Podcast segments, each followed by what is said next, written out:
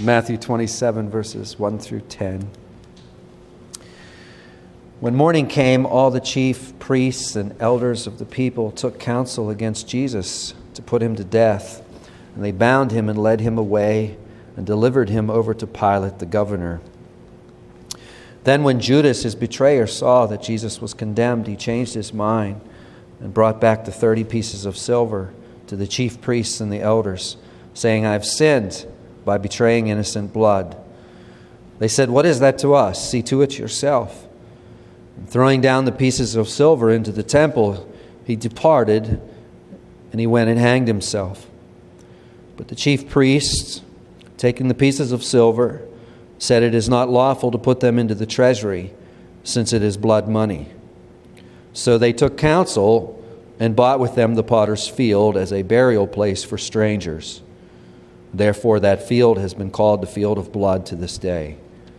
Then was fulfilled what had been spoken by the prophet Jeremiah, saying, And they took the thirty pieces of silver, the price of him on whom a price had been set by some of the sons of Israel, and they gave them for the potter's field, as the Lord directed me.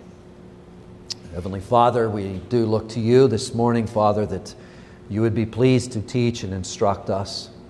Father, we ask that you would be pleased, O oh Lord, to uh, meet us where we are. That, O oh Father, you would not only uh, instruct us in the head, O oh Father, but you would also instruct us in the heart. That, Lord, you, you would press your word upon us in such a way, O Lord, uh, that it has uh, uh, everlasting effect in making us uh, more and more like your Son, Jesus Christ. So we pray these things in Jesus' name. Amen and amen. Uh, the title of this morning's message is uh, uh, How to Grow in Loving and Treasuring Jesus. And as I rattle that sermon title off, I'm looking at your faces to, to see if anyone might be thinking, okay, that sounds like a marvelous title, but how in the world do we get there uh, from this text? Because it seems that we just read about Judas hanging himself. Uh, so how do we get to uh, uh, how do we get to that sermon title from a text like this? And uh, I will confess that uh, uh, that wouldn't have been so easy for me to see until yesterday, probably about three o'clock. this sermon has been like some sermons are, where it has taken a continual wrestling with God in order to uh, come by any kind of point. There were lots of things that I thought about doing with this uh, sermon, and there are lots of things that we could do with this text, but uh, um, I, I, believe that uh, this text has so much to speak, so much to say about increasing our love and increasing our adoration uh, for Jesus. Let me explain that. If we, if we back up to verse 1, uh, we are confronted with three words at the start when morning came.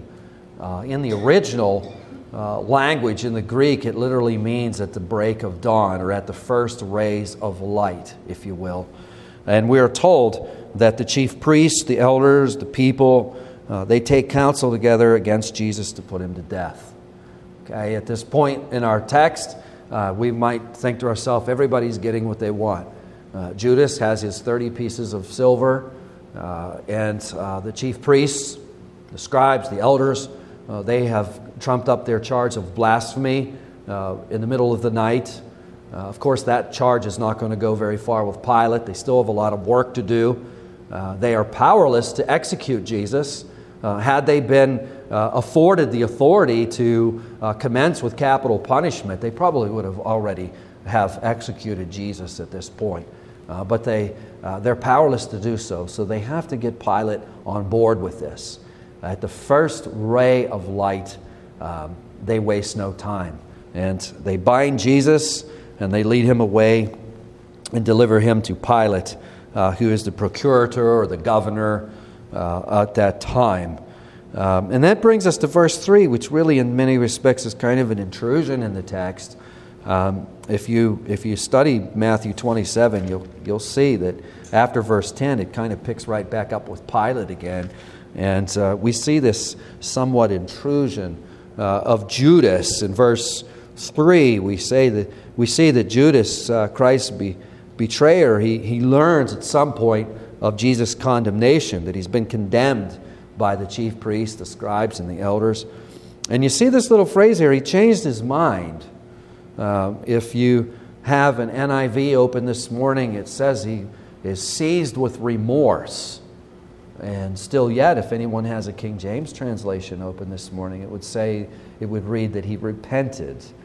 Um, I, I, I, really like the King James translation of the Bible, so I mean no disrespect to it when I say this. Uh, but we need to be careful with the word repent in this context. Uh, because we could come to the conclusion that what's going on here is true, saving, biblical uh, repentance. When in actuality, the word that's being translated uh, here is a word that uh, is much milder and softer uh, than the word we usually encounter uh, that is true saving repentance. And I think that's why a lot of the modern translations have done what they've done in uh, changing that word to uh, remorseful. The New King James translation uh, replaces repentance with remorse. NIV follows using remorse.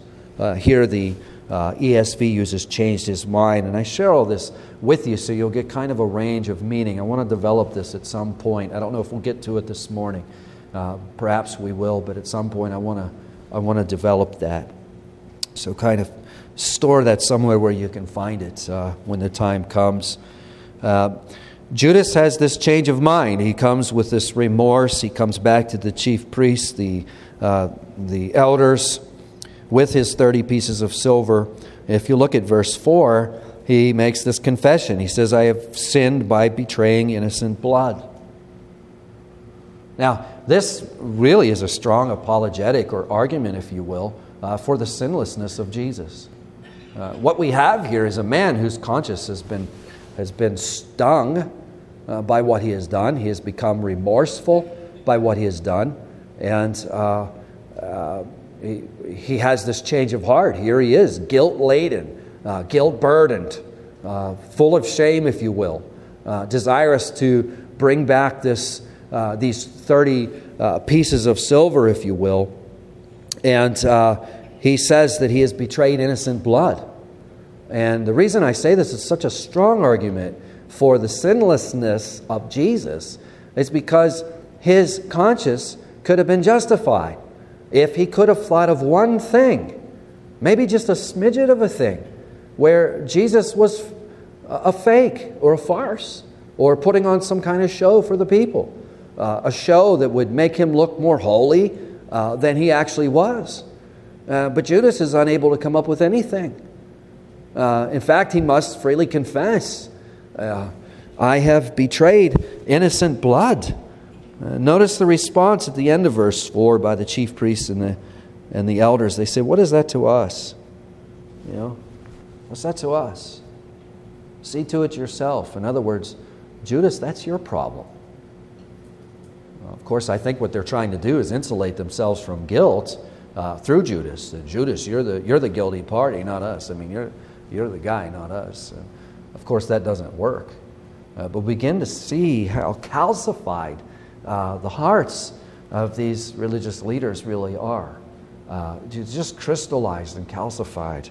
Um, so Judas, he, he literally throws the pieces of silver that he coveted so much. He actually throws him in verse 5 into the temple. He departs, and we're told that he hangs himself. He takes his life.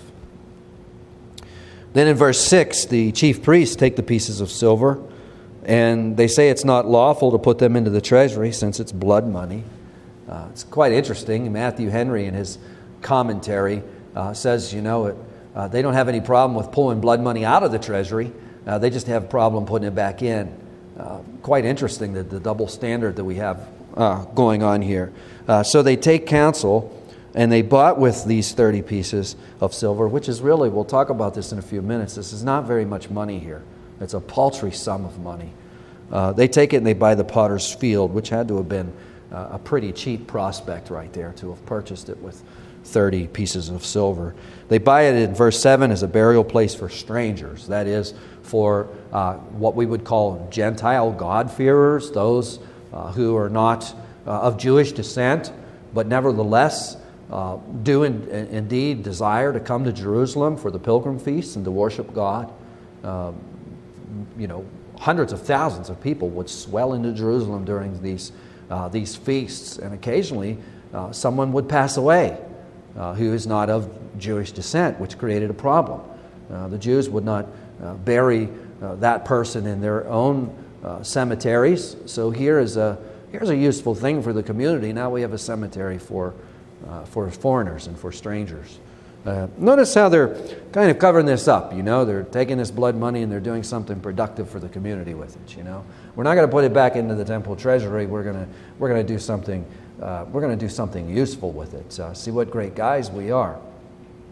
The interesting thing is, is that the Lord does not allow this to be hidden. Um, notice what verse 8 tells us. Therefore, that field has been called the potter's field. No. Therefore, that field has been called the field of blood to this day. Um, it was uh, evidently widely known uh, what was going on, and here we are nearly 2,000 years later and publishing that truth even further. Uh, none of these uh, conniveries uh, are, are, hidden, are they? Um, then we read in verse 9, Matthew makes a, uh, he makes a statement here. He says, Then was fulfilled what had been spoken by the prophet Jeremiah, saying, quote, And they took the thirty pieces of silver, the price of him on whom a price had been set by some of the sons of Israel, and they gave them for the potter's field as the Lord directed me. Now, this verse has caused a lot of commentaries to, to spill a lot of ink over these verses. And uh, if you're a reader of Jeremiah's prophecy, if you know Jeremiah's prophecy, uh, you, you may stumble here uh, because there are no verses in Jeremiah uh, that read exactly this way.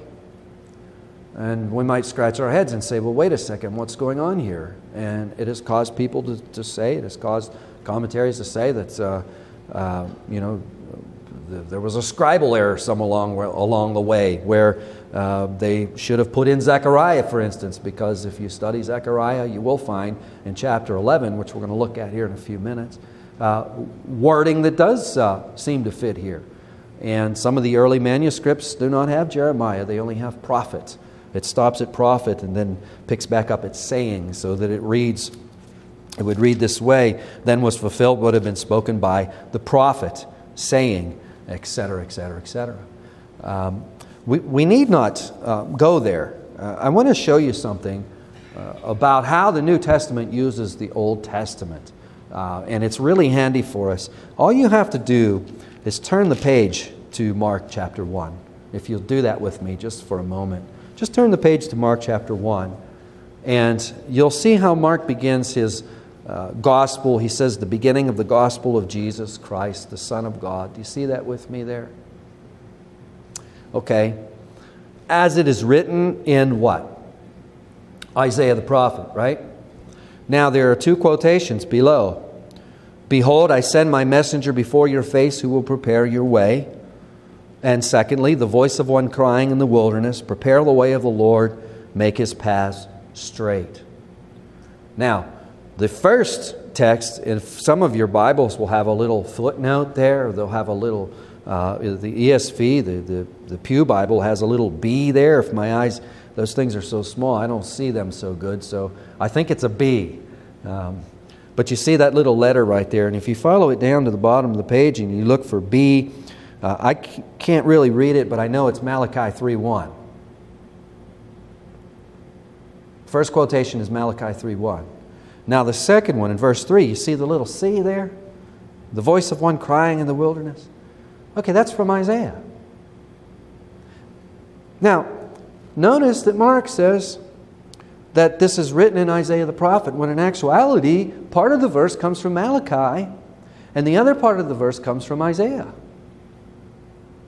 Okay, what's going on here is something that was very common in antiquity, very common, especially among Jewish authors, where they would gather prophecies from a couple of different sources. Maybe some from the minor prophets, one from the major prophets, as in the case here. They gather one from Malachi, they gather one from Isaiah, and they call the whole thing Isaiah.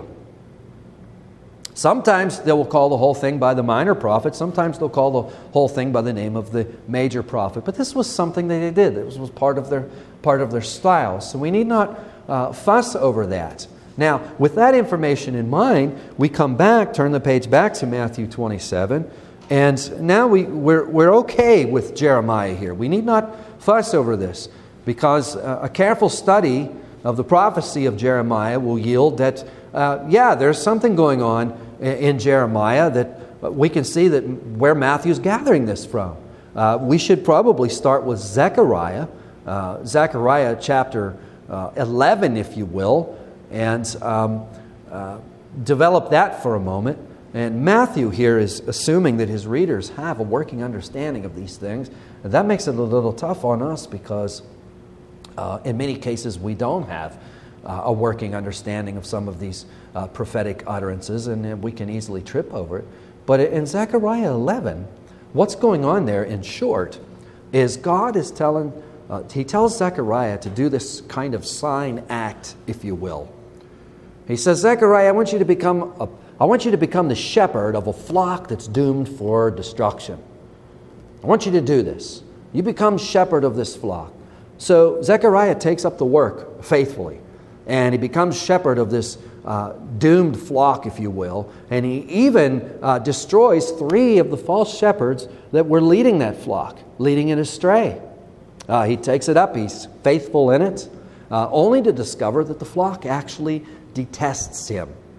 Uh, the flock can't stand him. The flock wants rid of him. So uh, Zechariah dissolves the relationship. Uh, he, he basically dissolves the relationship. And if I might make application of that right now, uh, there are some churches out there uh, that love to chew up and eat up pastors. Uh, I have a good friend of mine who has been uh, was has just gone through 10 years of that. He lasted 10 years in a pulpit, uh, where most guys would probably only last one or two and the toil, the strain, the, the, the, the, the, the, trauma that this took on his family. It's one of those churches that like to chew up pastors. And uh, this verse, this chapter is a, if there's a chapter in the Bible that speaks to that issue, this is it. Uh, this flock that is doomed for uh, destruction, doomed for slaughter, uh, they detest Zechariah uh, in spite of his faithfulness. So Zechariah decides to dissolve the relationship. And then down in verse 12, he says, Then uh, Zechariah speaking to them, he says, um, If it seems good to you, give me my wages. But if not, keep them. Okay? And they weighed out my wages 30 pieces of silver. Now, there's significance to this. Uh, in Exodus chapter 21, verse 32, there's a case law that reads like this uh, If uh, someone owns an ox and the ox goads a male or female slave then, and kills the slave, then the owner of the ox is to destroy the ox and to pay the master of the slave, guess what? 30 pieces of silver. So, what we gather from that is uh, this is the price of a slave in this culture. Is it a high price? Is it a low price in this culture? It's a very low price. This is not very much money. That's the point. Now, we come back to Zechariah with this. Here Zechariah is. He's the man sent by God to this congregation. And he says, as he's dissolving the relationship, listen, if you want to play, if you want to, if you want to square up with me, if you want to pay me, that's fine. If you don't, then just keep the money, then all will be well. No, no, no, Zechariah, we'll pay you. Here, we're going to give you 30 pieces of silver. It's all the more that Zechariah was worth to them. And the Lord, in verse 13, tells Zechariah, throw it to the potter. Throw the money to the potter the lordly price at which I was priced by them. So I took the 30 pieces of silver and I threw them into the house of the Lord, to the potter. You see some of the, you can recognize some of the things that Matthew's picking up here, can't you? With, with Judas coming into the house of the Lord and throwing the, uh, the pieces of silver into the, uh, into the house of the Lord. Now, with that in mind, uh, let's think of another text uh, uh, Jeremiah 19. And in Jeremiah 19, uh, the, the Lord is telling Jeremiah to go, uh, verse 1, buy a potter's earthenware flask. All that is to say, go get a clay jar. And I want you to take some of the elders of the people, some of the elders of the chief priests, and I want you to go out to the valley of the son of Hinnom at the entry of the postern gate. Now, interestingly enough, the, son, uh, the, uh, the valley of the son of Hinnom is the traditional site for guess what? The potter's field. That's the traditional site. That's the tradition holds it. That's the site of the potter's field. And uh, uh, Jeremiah is to take his clay jar. He's to take these elders with him. He's to go to the uh, valley of the son of Hinnom, or the potter's field, if you will, and he's to proclaim these words. I'll read some of them to you. Verse 3 says, You shall say, Hear the word of the Lord, O kings of Judah, inhabitants of Jerusalem. Thus says the Lord of hosts, the God of Israel Behold, I am bringing such disaster upon this place that the ears of the one who hears it will tingle. It's proclaiming judgment. Uh, verse 4 Because the people have forsaken me and have profaned this place by making offerings into it to other gods, whom neither they nor their fathers nor the kings of Judah have known. And listen to this and because they have filled this place with the blood of innocence. Now, in the context of Jeremiah, what these guys were doing were they were sacrificing their sons to false gods. It's hard to imagine that, but that's what they were doing. See, we see this connection with innocent blood. Now, back to Matthew 27 for a moment. What are the leaders fixing to do here? They're getting ready to, getting ready to shed innocent blood. Uh, and even Judas, the betrayer, comes back and convicts them. In one respect, Judas is actually kind of like a prophet in this respect, saying, Listen, you know, I've sinned. I mean, this man is innocent. Where the chief priests should be saying, Well, whoa, wait, wait a second, maybe we need to slow down here. But calcified in heart, they respond with the cold words. What is that to us? That's your problem, Judas. No, it's not. Yes, it is. But it's not just Judas's problem. It's going to be their problem too. Back to Jeremiah 19 and verse 6. Uh, Jeremiah continues. He says, Therefore, behold, the days are coming, declares the Lord, when this place shall no more, no more be called Topheth or the valley of the son of Hinnom, but the valley of slaughter. And here we see the place, the, the name of the place is changing. That's another connection with Matthew's text. Uh, the name of the potter's field changes, doesn't it? Uh, it changes to field of blood. And then down to verse 10 and 11. Uh, then you shall, uh, uh, God is telling uh, Jeremiah, you shall break the flask, that clay jar, in the sight of the men who go with you, and shall say to them, Thus says the Lord of hosts. So will I break this people and this city as one breaks a potter's vessel, so that it can never be mended. In other words, what's the point of the clay jar here? Uh, the clay jar is an object lesson. You know, one of those object lessons like we sometimes do with children. You know, and the kids don't really necessarily get it, but the adults love it. You know, one of those lessons. Uh, it, that's what this is, is an object lesson. Jeremiah takes that clay jar, he slams it down on this, on this cement and breaks it into so many pieces that it can't be, it can't be fixed. And that is a uh, symbol of the fact that these people are going to be judged and broken uh, beyond repair. Now, with these two thoughts in mind, I know this is a lot to hold together, but let's see if we can hold this together. Uh, we, begin, we can go back to Matthew 27 and we can maybe begin to see what Matthew is up to here. In the Zechariah text, God sent his man to the flock who was doomed for slaughter and they thought no more of him than 30 pieces of silver. And they're about to shed innocent blood, which is going to bring upon them in about four decades terrible judgments. You see the connection? God has sent his son, Jesus, to these people. And there are exceptions to the rule, but for the most part, they valued him at 30 pieces of silver.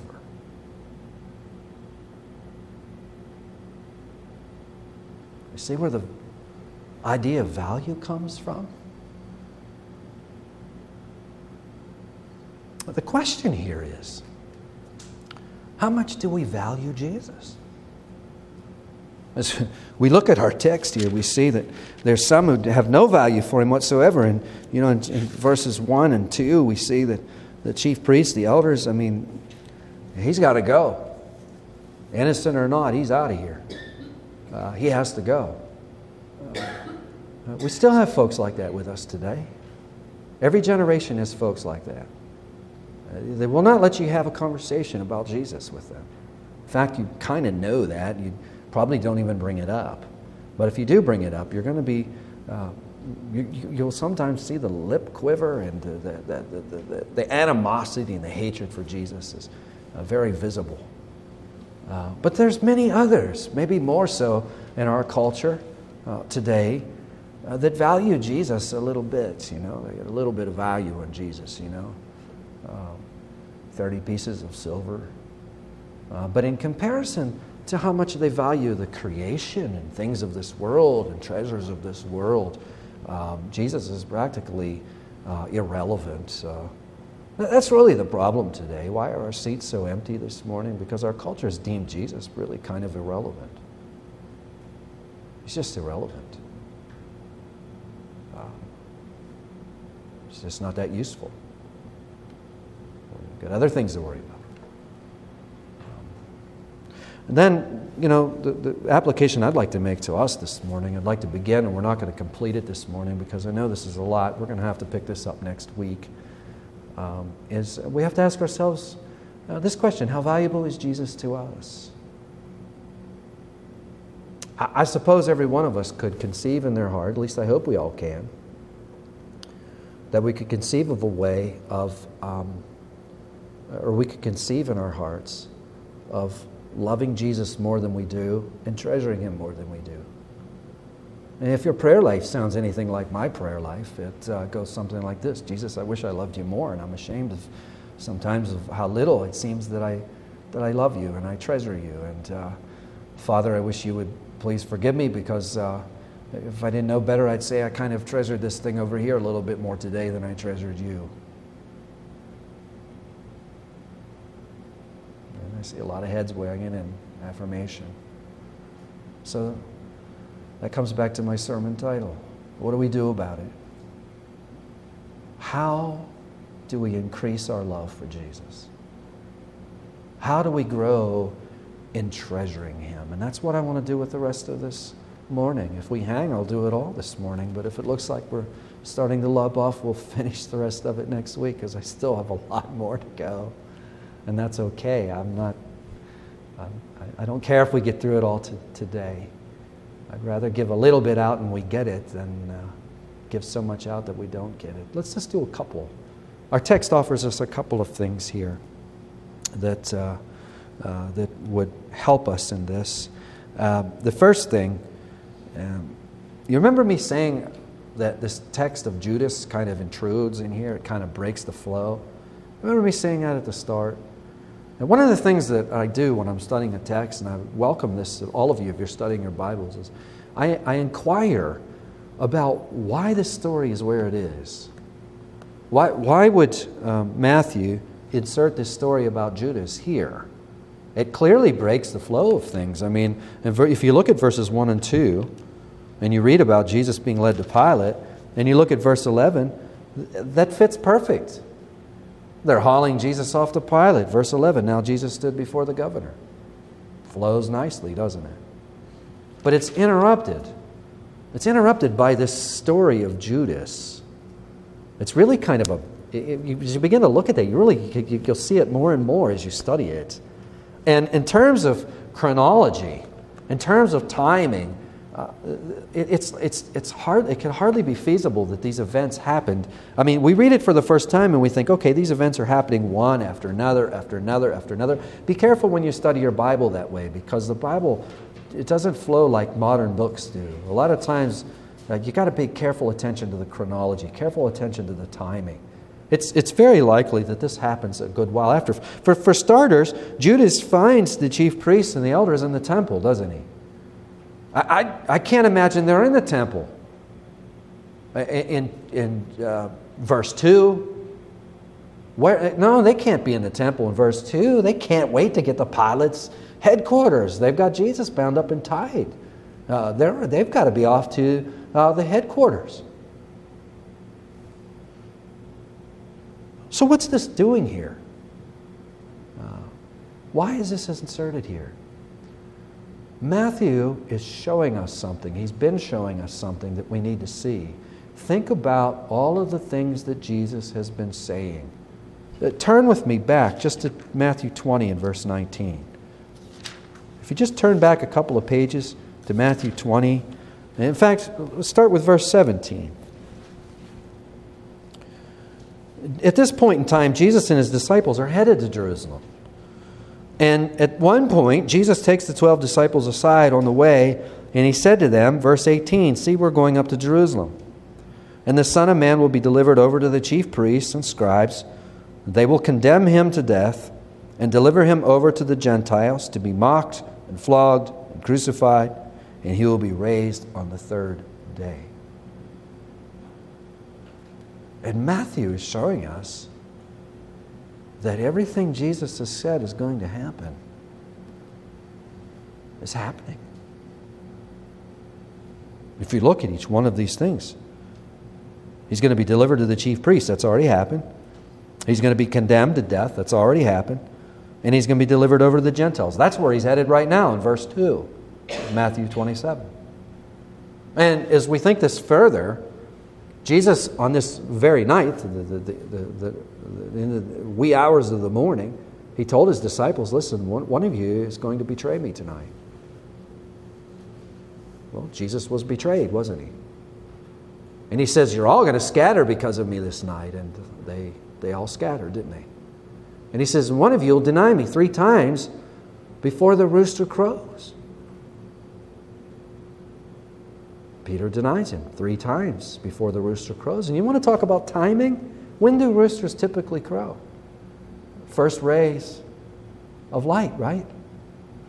I am willing to guess that chapter 27, verse 1, when morning comes, Peter is weeping at that very moment because the Lord had sent a prophet to him, a rooster who crowed and reminded him of his denials. You see the stunning accuracy and certainty of Christ's word. Now, what's that got to do with growing and growing in our love and, our, and growing in, in, in treasuring up Jesus to our hearts? We are creatures who require security. And we reach for security in all kinds of ways, through all kinds of things. And the problem is, we look for creation to give us security. Creation can't give us the security that we require. Everything that's been given to us is going to eventually be taken away from us. Except for Jesus and His Word as we begin to see the certainty of Christ's word, which is what Matthew is trying to teach us here, the certainty of Jesus' word, ah, I think I got it. Here's something I can count on. Though I can't count on very much in this life, and you can't count on very much in this life, I can count on this. And what we can count on is valuable to us. And as we grow on this, as we grow being able to count on the security of Jesus' words, guess what happens? He becomes more valuable to us. And as he becomes more valuable to us, we inevitably begin to love him more. How do we grow in loving and treasuring Jesus? Well, for starters, we see the certainty of his word. Let me do one more and I'll wrap up. Look at verse 2. You see, they bound him and they led him away and delivered him over to Pilate, the governor. You see that? They bound him chapter 27, verse 2. probably have him in chains, most likely, and they're leading him through the streets of Jerusalem in chains. Um, if you recall, a couple weeks ago, uh, when Jesus is apprehended in the garden, you know, Judas comes in, he has his sign, you know, he's going to kiss Jesus, and that's the cue. And I told you, you know, you can kind of read between the lines. Judas probably gave them instructions saying, listen, fellas, you need to understand something about Jesus. I've seen him do this many times. It, they, people have tried to trap him, they've tried to apprehend him, they've tried to, they've, tried to, they've tried to grab him, and he just walks out of there like you'd almost think he's in control of everything. I don't know how he does it. You'd almost think he's in control. Well, of course, he is in control. And that's probably why they show up with so many people with swords and clubs. And Jesus even says to them, You come after me with swords and clubs? Man, I was teaching in your. I, was, I, I wasn't just hiding in the crowd, I was the teacher in the synagogues. I was up front in front of everybody. If you wanted to grab me, certainly you had all kinds of opportunities to grab me. Yeah, right. They would have never apprehended him had he not willingly imprisoned himself to them. He didn't need to be bound. He wasn't going anywhere. He would never have tried to escape. This was God's plan. This was the reason he came. As we look at him and we see him bound, we should be rightfully thinking here Jesus imprisons himself for what purpose? To set his prisoners free. Jesus is the one in chains, but he's the only one here that's free. Everyone else is in prison. You think of Isaiah 61. He's come to set the captives free. The Spirit of the Sovereign Lord is upon him. as He's come to set the captives free. He's come to set the prisoners free. What does Jesus have to do to save us? He has to set us free. Free from what? From the dominion of the tyrant of the evil one, from the dominion of sin.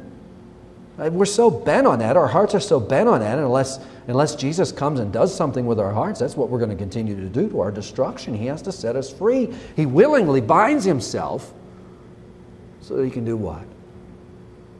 So he can go to the cross. So he can suffer the wrath that his people deserve. See, that's what melts hard hearts. I mean, you want to think, this speaks more in terms of loving Jesus, I think. But it's hard to disconnect. How do you, how do you dissect between loving and treasuring? Those things are so interrelated. But this speaks more of loving. You want to love him, look at the cross. You want to love him? Look at him willingly, freely, bound in shackles, and the humility and the shame of walking through the streets of Jerusalem. Oh, they got him, you know. We thought he was a holy man, but it doesn't appear to be so holy now. And they spit on him and they mocked him and they flogged him, and he never even retaliated with an evil thought against them. To the contrary, loving them all the way to the cross.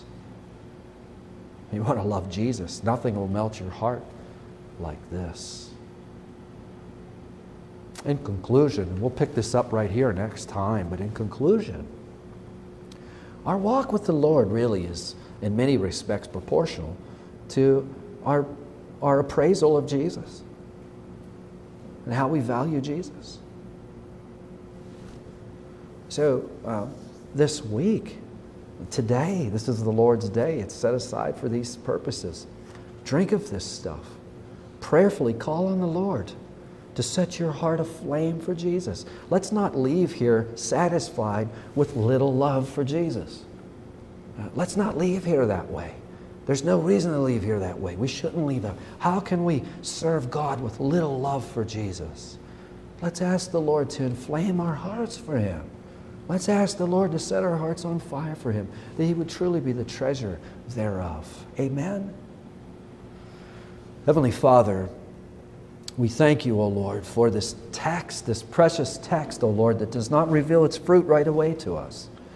But, O Father, you have, you have arranged that we have to work for this. We have to roll the sleeves up to see this. But, O Father, by your grace and your goodness, as those sleeves are rolled up and we begin to see what's taking place here, O Father, how it opens up before us. And, O Lord, we thank you and we love you for it. We ask, O Lord, that you would indeed increase our appraisal of Jesus that, oh Father, we would be just, we would be seen, oh Lord, as, as, uh, we, as those who love Jesus more than anything. And Lord, we know it's your good pleasure to reveal Jesus to us. We know that you're happy to reveal the glory of the Son of God to us. So, Lord, as we go forth from this place, as we go to our prayer closets, as we, as we gather together, Lord, stir our hearts. Stir our hearts to love Jesus more. Stir our hearts to see the beauty, the majesty, the splendor, the overall worth of Jesus uh, with eyes that can see clearer and clearer. And we pray these things in Jesus' name. Amen.